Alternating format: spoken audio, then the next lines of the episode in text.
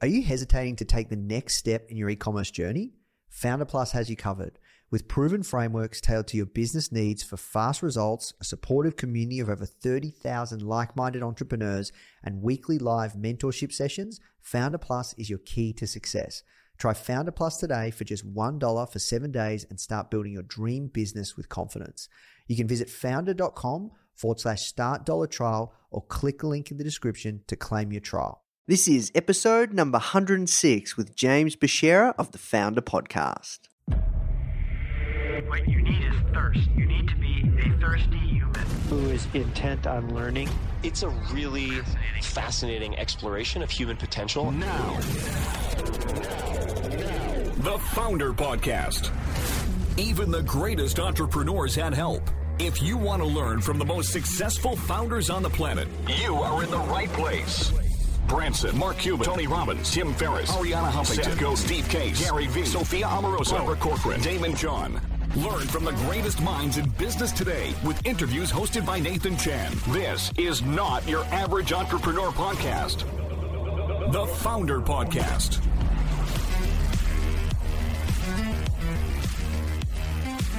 Hey guys, thank you so much for tuning in. Before we start today's episode, I just want to let you know that our goal at Foundr is to help entrepreneurs succeed however we can by giving away high quality content in the form of interviews, blog posts, podcasts, YouTube videos, you name it. We put out so much content to help you. And another interesting project that we're working on right now is partnering with world class founders like Daymond John, Alexa Von Tobel, Greta Van Riel, and so many more to teach crucial skills like negotiation, finance, e commerce, and so much more. So, if you'd like to get access to these free trainings with founders like this, which is 100% free, just go to foundr.com forward slash free. Okay, so now let's talk about today's episode. Hello, and welcome to another episode of the Foundr Podcast. My name is Nathan Chan. I'm coming to you live from Melbourne, Australia. What up, guys? Uh, I hope you're pumped. Hope you're having an awesome day wherever you are around the world, whatever time it is. Uh, yeah, let's. I, I hope that things are going well with you and your business. And I just wanted to say thank you so much for sharing your earbuds with me. Now, I came away from this conversation with today's guest, James Beshara, um, extremely inspired, extremely pumped, felt so privileged that, uh, you know, I got to speak to someone like this guy because he's actually changing the game when it comes to crowdfunding. And uh, his company, Tilt, has over a $400 million valuation. He's learnt from some of the most smartest people around the world, some of my all time favorites um, the guys from Andreessen Horowitz. He actually shares some very interesting stories around uh, these guys and what he's learnt. And uh, for those of you that are not familiar, Andreessen Horowitz are like, I guess, one of the you know biggest uh, VC firms in the world, and these guys are kind of like the real pioneers or the real um, big decision makers in Silicon Valley. Um, these guys fund some amazing uh, startups, you know, pretty much all the household ones that you you or I know of. Uh, so yeah, I'm a big fan of these guys. They're serious bosses. So um, yeah, look, I was really pumped to speak to James. He shared a ton of gold. I know you're going to learn so much from this interview. And I'm just going to leave it at that. Um, so, yeah, look, that's it from me, guys. If you are enjoying these episodes, please do take the time to leave us a review. Please do tell your friends. You know, if you have any entrepreneurial friends, just let them know about this podcast. Um, you know, it it helps us grow, and we're you know here to help and serve as many entrepreneurs as we can, and that's what we're trying to do with the brand. So yeah, that's it from me, guys. Now let's jump into the show. First question I ask everyone that comes on is, how did you get your job? How did I get my job? I mean, I created it from scratch, really, to, to answer it bluntly. And uh, and yeah, I think I'll, I'll, I'll basically leave it at that. It is a job that I that I, out of necessity and desire, created from scratch. Hmm, I see. And uh, what what what is your job right now? I am the CEO of a, a fast growing startup called Tilt. Fantastic. And and what do you guys do? Tilt is the easiest way to collect, fundraise, or sell with your community. So it's a really simple, really simple app. If you're trying to collect money from uh, 12 mates or uh, from 120 community members for a cause you really care about. Tilt. Uh, you know, we the tagline is that it's uh, it's the easiest way to collect, fundraise, and sell with your community. But but we really do believe it. We obsess over being we obsess over being the easiest way to do that. I see. And uh, you guys have been uh, backed by Andreessen Horowitz over multiple rounds. You are Y Combinator alumni. Uh, we actually featured uh, and spoke to Jessica Livingston, one of the co-founders, uh, not so long ago, and featured her on the front cover of a magazine. Um. Yeah, she's amazing. So, question: um, When did you start the company? Uh, can you give us some metrics on how fast you guys are growing and where you're at right now? Sure. So the I will tell you the you know uh, you know per the beginning of the call, I want to be super transparent and super specific, uh, but I'll have to be guarded somewhat with with uh, user numbers. We just always are. But um, I can I can give directional uh, directional notes on that. But mm, uh, we started fine. In uh, 2011. My co-founder and I started at the end of 2011. We launched publicly a beta in February 2012 and, and came out of beta in April 2012. And I think that that's you know when the company quote unquote launched but I'd say I've been working in this space really since about 2008, 2009, working in the crowdfunding, collaborative funding, social payment space since the space really had a name. So it's, you know, there's the launch of the company. Uh, but I think that that accidentally kind of connotes that know, something just started and it ignited from there. And I think uh, real life doesn't really work uh, like that. I think real life is more of an evolution and a growth of things that you might not really know what it's going to become, but you start on that path, and it's absolutely critical, necessary foundation for you to really find yourself where you are today. So even before Tilt, know, I started a I started a social payments, a crowdfunding application called Develo.org uh, in Cape Town, South Africa, where I was working and living, and uh, I started that, launched that in beta in 2009 and I always think about my experience in starting that as being absolutely critical and foundational to uh, to being able to start Tilt and, and build it in the fashion that we've been able to build it. I see. And what happened with that company? It no longer exists. Uh, we had to shut it down. And long story short, the uh, regulation here in the U.S. changed while we were building it in, in 2010. We had to shift the model and it uh, the business model because the the SEC here in the U.S., the Securities and Exchange Commission, changed their stance on online lending, and it had an a an element of online lending uh, built into it, and it really kind of killed the the economic model of the of the idea.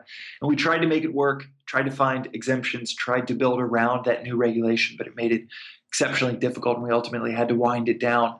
I look back at that experience though, and and recognize that it was kind of like it was like a mulligan. I got to start a company and do everything wrong and get it out of the way and kind of start clean and fresh with with tilt and i can't tell you it just uh, i did everything the exact opposite with tilt that i had done with with Develo.org because of my experience and uh, because of of making every mistake in the book. So for every young entrepreneur out there you know starting or building or founding that sounds like it just starts one day in February or starts one afternoon when you get hit with inspiration.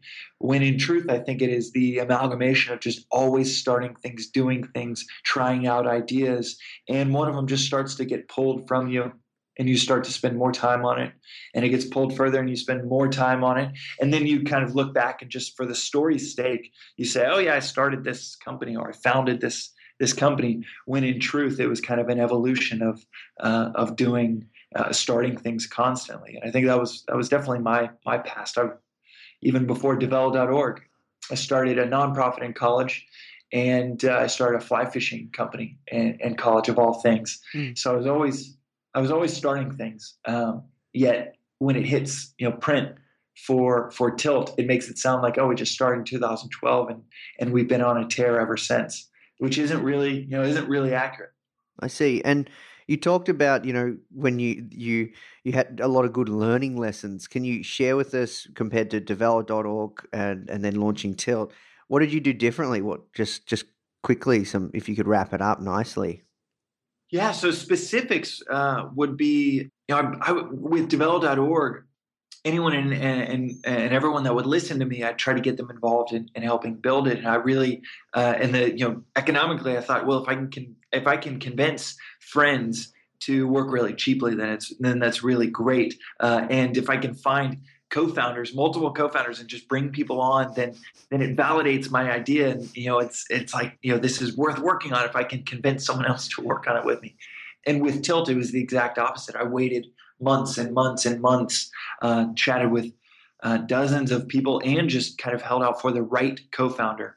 And ultimately, that's I, I, look back at that was one of the most fortuitous things that ever happened in the company's life was was the co-founder that I was introduced to, Caleb, who was you know the luckiest thing that ever happened. That I got an introduction to him, and that wouldn't have been possible had you know I filled the seat with the the closest warm body that I that I could find, and and so I'd say that that is a you know a huge tactical specific thing that was you know very different from develop.org find the nearest person to tilt where it was just wait and wait and wait until the person is absolutely the right fit. The other things uh, were, you know, other just really good pieces of, of advice I think for for young entrepreneurs would be with develop.org, I really I was just very overconfident in my ability to know what the world, you know, wanted and thought, all right, I'm going to keep this a secret. I'm going to build and, and not show it to anyone mm-hmm. until it's it's ready to go. It's ready for the limelight. And part of it was I don't want anyone to steal the idea. And the other part was just I, I, know what people want, and once the people see this, they're gonna they're gonna really want it. With Tilt, it was the exact opposite. I literally wanted to launch it as soon as possible, talk about it with as uh, as many people as possible, just to get their feedback on the idea, and ultimately launch it, put it in people's hands, so that I could see do people actually value this. And I think that's a really scary that's a really scary moment for young entrepreneurs. And until you build up this justification for not showing it to people, or uh, you just are o- overconfident in thinking, oh, people are going to love this once it's finished. And that couldn't be further from my experience, at least. Tilt is what it is today because of all those conversations and because of the flexibility and openness to to saying okay i kind of have a general idea of what might be interesting but the other 90% is going to come from customers actually telling us what they want and and not from us just whiteboarding what we think people want. And uh, those are very in two different ends of the spectrum in starting develop versus starting tilt. Mm, I see. And I'm curious, are you originally from South Africa? I'm not. I'm not. I uh, that was my first job out of out of school was working on the ground and, uh, and development uh, in in Cape Town. My background and, and what I studied in, in undergrad was development economics. So gotcha with that degree, you either go and work for the World Bank or you go work on the ground somewhere. And I was lucky enough to get uh, a really cool a position down in Cape Town, South Africa, where uh, where I started to build out develop.org. But I'm originally uh, from Texas, originally and proudly from Texas. awesome. And at what moment did you decide you want to get into Y Combinator? That was that was a. Uh, I look back at that and also just I kind of uh, it's a continuation of man. I was so so wrong uh, and and really didn't know what I was didn't I constantly look back and I'm like didn't know what I was doing last week much less three four years ago but with Y Combinator it was this I think my co-founder and I I think we thought to ourselves you know we don't need an incubator. We're just going to launch this, and uh, and it is you know Larry and Sergey didn't need an incubator, and and it, it we could not have been further from uh, from the truth in that we just I, this this wouldn't be possible without Y Combinator. Um, no matter how confident or or or how much belief you have in what you're doing, startups are so friggin' hard. They're so hard that you really need every advantage you, you possibly can get, and you really need to take advantage of every resource you can possibly you can possibly have. And so, um, going through Y Combinator, I look back at it. If it had just made our jobs five percent easier, it would have been worth it. Um, but it really made our jobs, I feel like, fifty percent easier because it it allowed us in the very beginning to get in front of investors, and and you can just instead of it's like you accelerate the dating process instead of spending six months of convincing, and I I know what this feels like in Texas. Before Y Combinator, I would spend six, seven months convincing uh, investors what we were doing was interesting, and then coming out of Y Combinator would be you know five or six days. And so you had a lot of street cred going into each conversation to where you could just get down to brass tacks of what are you building, why is it, why is it important, and why is uh, is this worth investing in? Whereas you know before Y Combinator, it's basically you spend ninety percent of your time of who are you and why why why should I make the bet that you can build this out? I think YC really accelerated those conversations.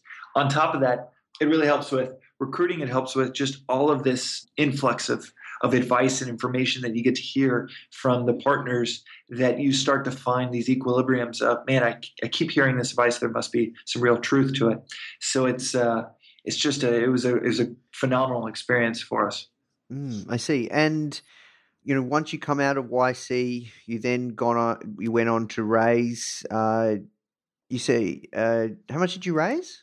We raised about a $2 million seed round right after that. And then we raised a uh, about a, a, year after we raised uh, about 12 million from uh, Andreessen Horowitz, Sean Parker, and SV Angel, and a number of other great investors. Mm, I see. And then you've also done a Series B as well.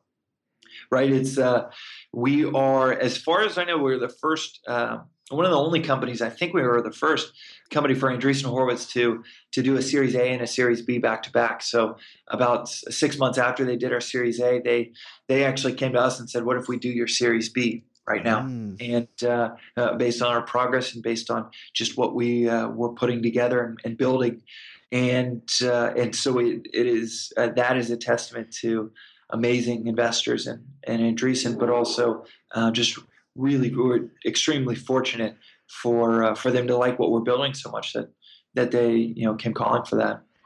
Yeah, no, that's very very cool. I'm massive fans of uh, Ben and Marc, and I follow their stuff, and I always listen to everything they say. They, I, I consider these guys the true bosses of Silicon Valley. Um, I'm really curious, what's it like to work with them? What what are some key things that you've learned from from uh, working with these guys? man, it's it is so much in it with Marc. Uh, so part of the Series A deal was that uh, Marc would get uh, dinner with us once a month, and it, it, was a pretty competitive Series A, and so they added that into the mix, and it and it's uh, it was a you know it was a huge. Uh, just a testament to how much they believe in what we're doing, but also obviously a really attractive uh, part of the deal where you get to spend time with, you know, the inventor of the of the browser, and and a you know childhood hero of mine. So it's pretty surreal. Still is pretty surreal when we get to interact with him, or just like this Saturday, just emailing back and forth with him. It's pretty pretty crazy. Mm. Um, so that I don't think that ever gets old. But you start to recognize, and this is something I think that's really important for young entrepreneurs. You start to recognize that even the smartest people in the world, much less the smartest people in the room, can actually give you know bad advice, and it's not out of malintent, but it's just it doesn't apply. And so, uh, one of the things that we've seen by being uh, as uh, being in the position where we've been able to get advice from someone like Paul Graham or someone like Marc Andreessen or someone like uh, Sean Parker is some of their advice is unbelievably brilliant. Now, fifty percent is unbelievably brilliant, and fifty percent of it it it doesn't necessarily apply and one of the most critical things I think that we have learned as a company and, and where we are today, and something that, that we talk about more and more as a company, and, and what I think about as a, as a leader, is we have to discover things that make sense for us and what is right for us as a company.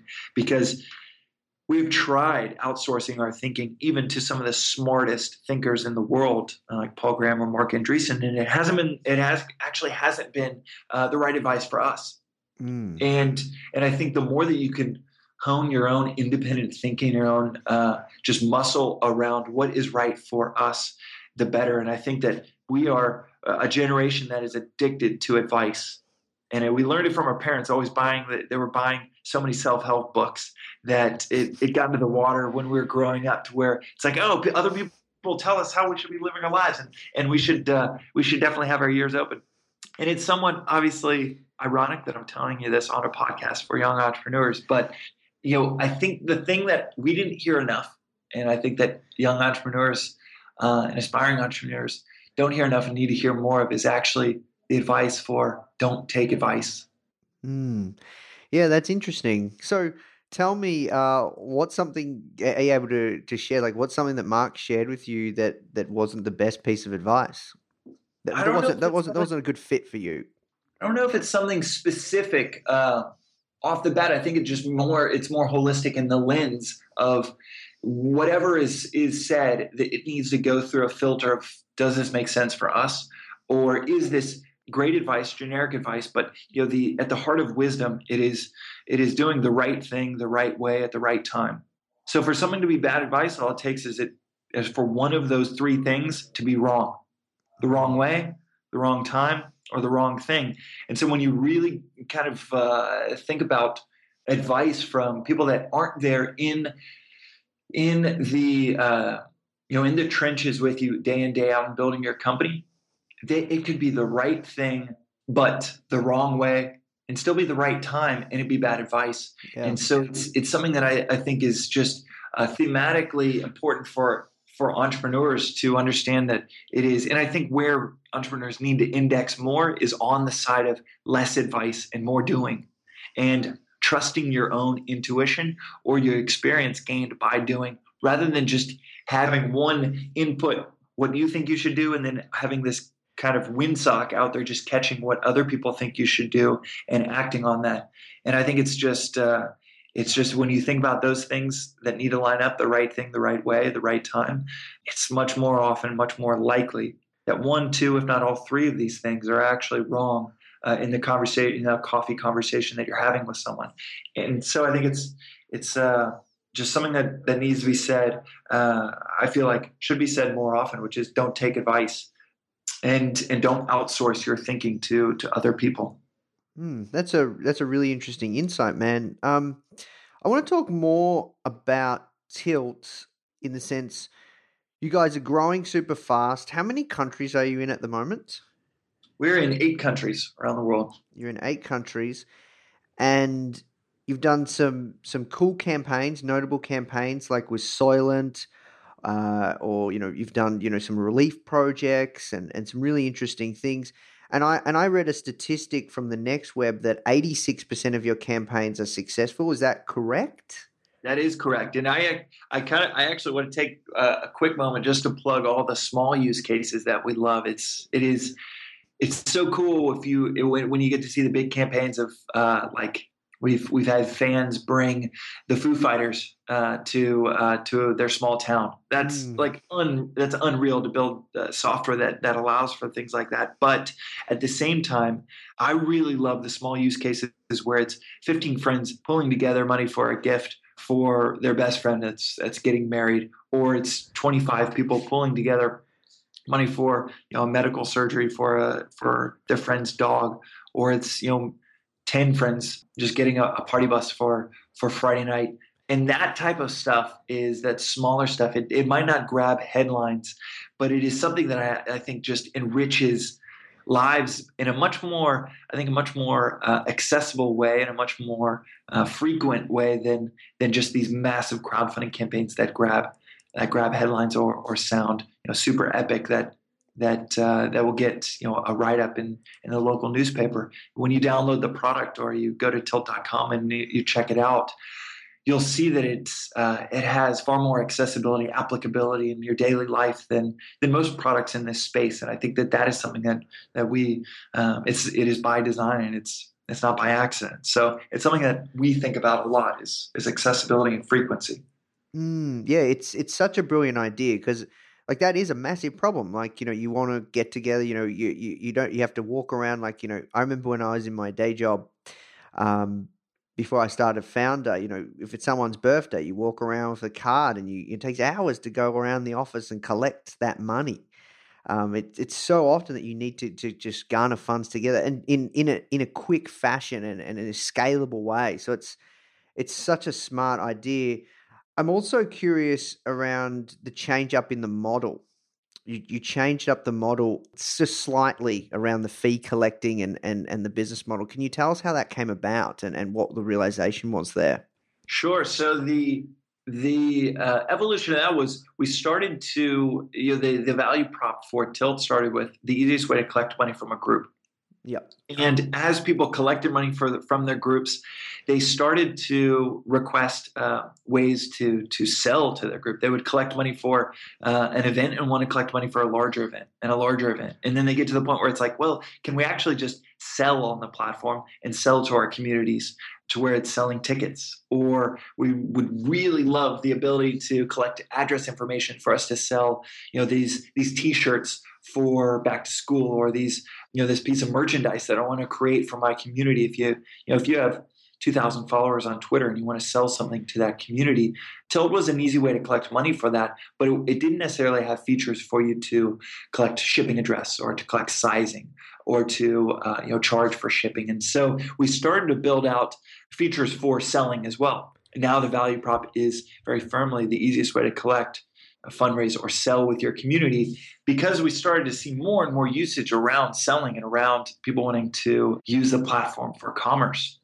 And as we started to see that get more and more adoption, we realized, man, collect could be a way that we actually don't charge uh, and make that free to collect from your group, but allow you to and build out features instead of charging two and a half percent for collect. Let's make it free to collect and our hypothesis and belief was it'll be you'll get your community on you'll get your group on you'll get your neighborhood or your fraternity or your uh, or your social group social club on the platform and then you'll want to sell or you'll want to do something bigger and bigger and bigger. And we will be the natural platform choice for that as well. So let's charge for the large things and make it really free, uh, make it awesome, no friction, and and really easy to say let's use this for all of these small things. So that was kind of the evolution of it was these commerce features that we're building. We realized, man, we can provide more and more value uh, for these larger and larger things and if you really want to make a valuable sell, you know, we obviously have to generate revenue as a company. We've got to make money. But if we can not only provide features and provide a platform where your friends or your community is already users, then collecting shipping address is really important. But so is every single one of the people you're trying to sell to is already on Tilt. Then that's like you know a, a, a killer combo. Mm-hmm. So let's uh, let's work towards that. And it then became very clear. Let's make collect free and let's let's charge 2.5% to sell to your community, which is still a, uh, a very low fee. Yeah, interesting. And uh, uh, did this help, this, this switch up, did this help with scale in terms of user acquisition and, and, and viral growth? It has. I think you know in any product that takes on a freemium type of model, something like Spotify uh, or Dropbox, you can see definite boost in usage and uh, and it and actually a boost in the bottom line as well. So it is it is something that uh, yeah, it was a very successful experiment. And I think you know Spotify is a good example where use it for free and you get to a point where you want to use the paid product. But if it was paid right off the bat, you might not have gotten to the product exposure or the the uh, familiarity to where you know you want to pay for it. So it has been a very very successful uh, uh experiment for us. Mm, awesome. Look, I know you got to run. We got to work towards wrapping up, brother. Um, one question, and, and I have to ask this: uh, Tilt is growing forty percent month on month on college campuses, and it'll be in ten countries by the end of the year. What do you think is fueling growth besides this freemium model? Great value prop, massive problem. Is there any key tactics that you guys have used that our audience could take away? How you know how many marketing experiments are you testing right now what's your number one like yeah just hit me yeah you know the the high level answer i mean this isn't even like ambiguous or or or too high level. It really is i mean it's it is the details that we obsess over every day. But the high level answer is really building the best product possible. And you know not just having a tagline of the easiest way to collect fundraise or sell with your community but actually really uh, obsessing over being able to go to bed at night knowing that you have built the easiest way to to you know collect money from your group of friends and that i'd say is the biggest reason people want to uh, share it with friends. They use it once and want to use it again. They are on an email chain where someone is collecting money for you know a group trip and they mention we should use tilt to the organizer. It's because they've had a good experience. And i think that in 20, 2016 it's it is this it's a, a type of world that we live in where if you have a great experience with a product, you want to tell your friends about it. So I, I, there's not too much hand waving on top of that uh, of just building a great product, and that is something that you know every product that grows really fast, uh, sustainably, always has at, at its core is built a great product.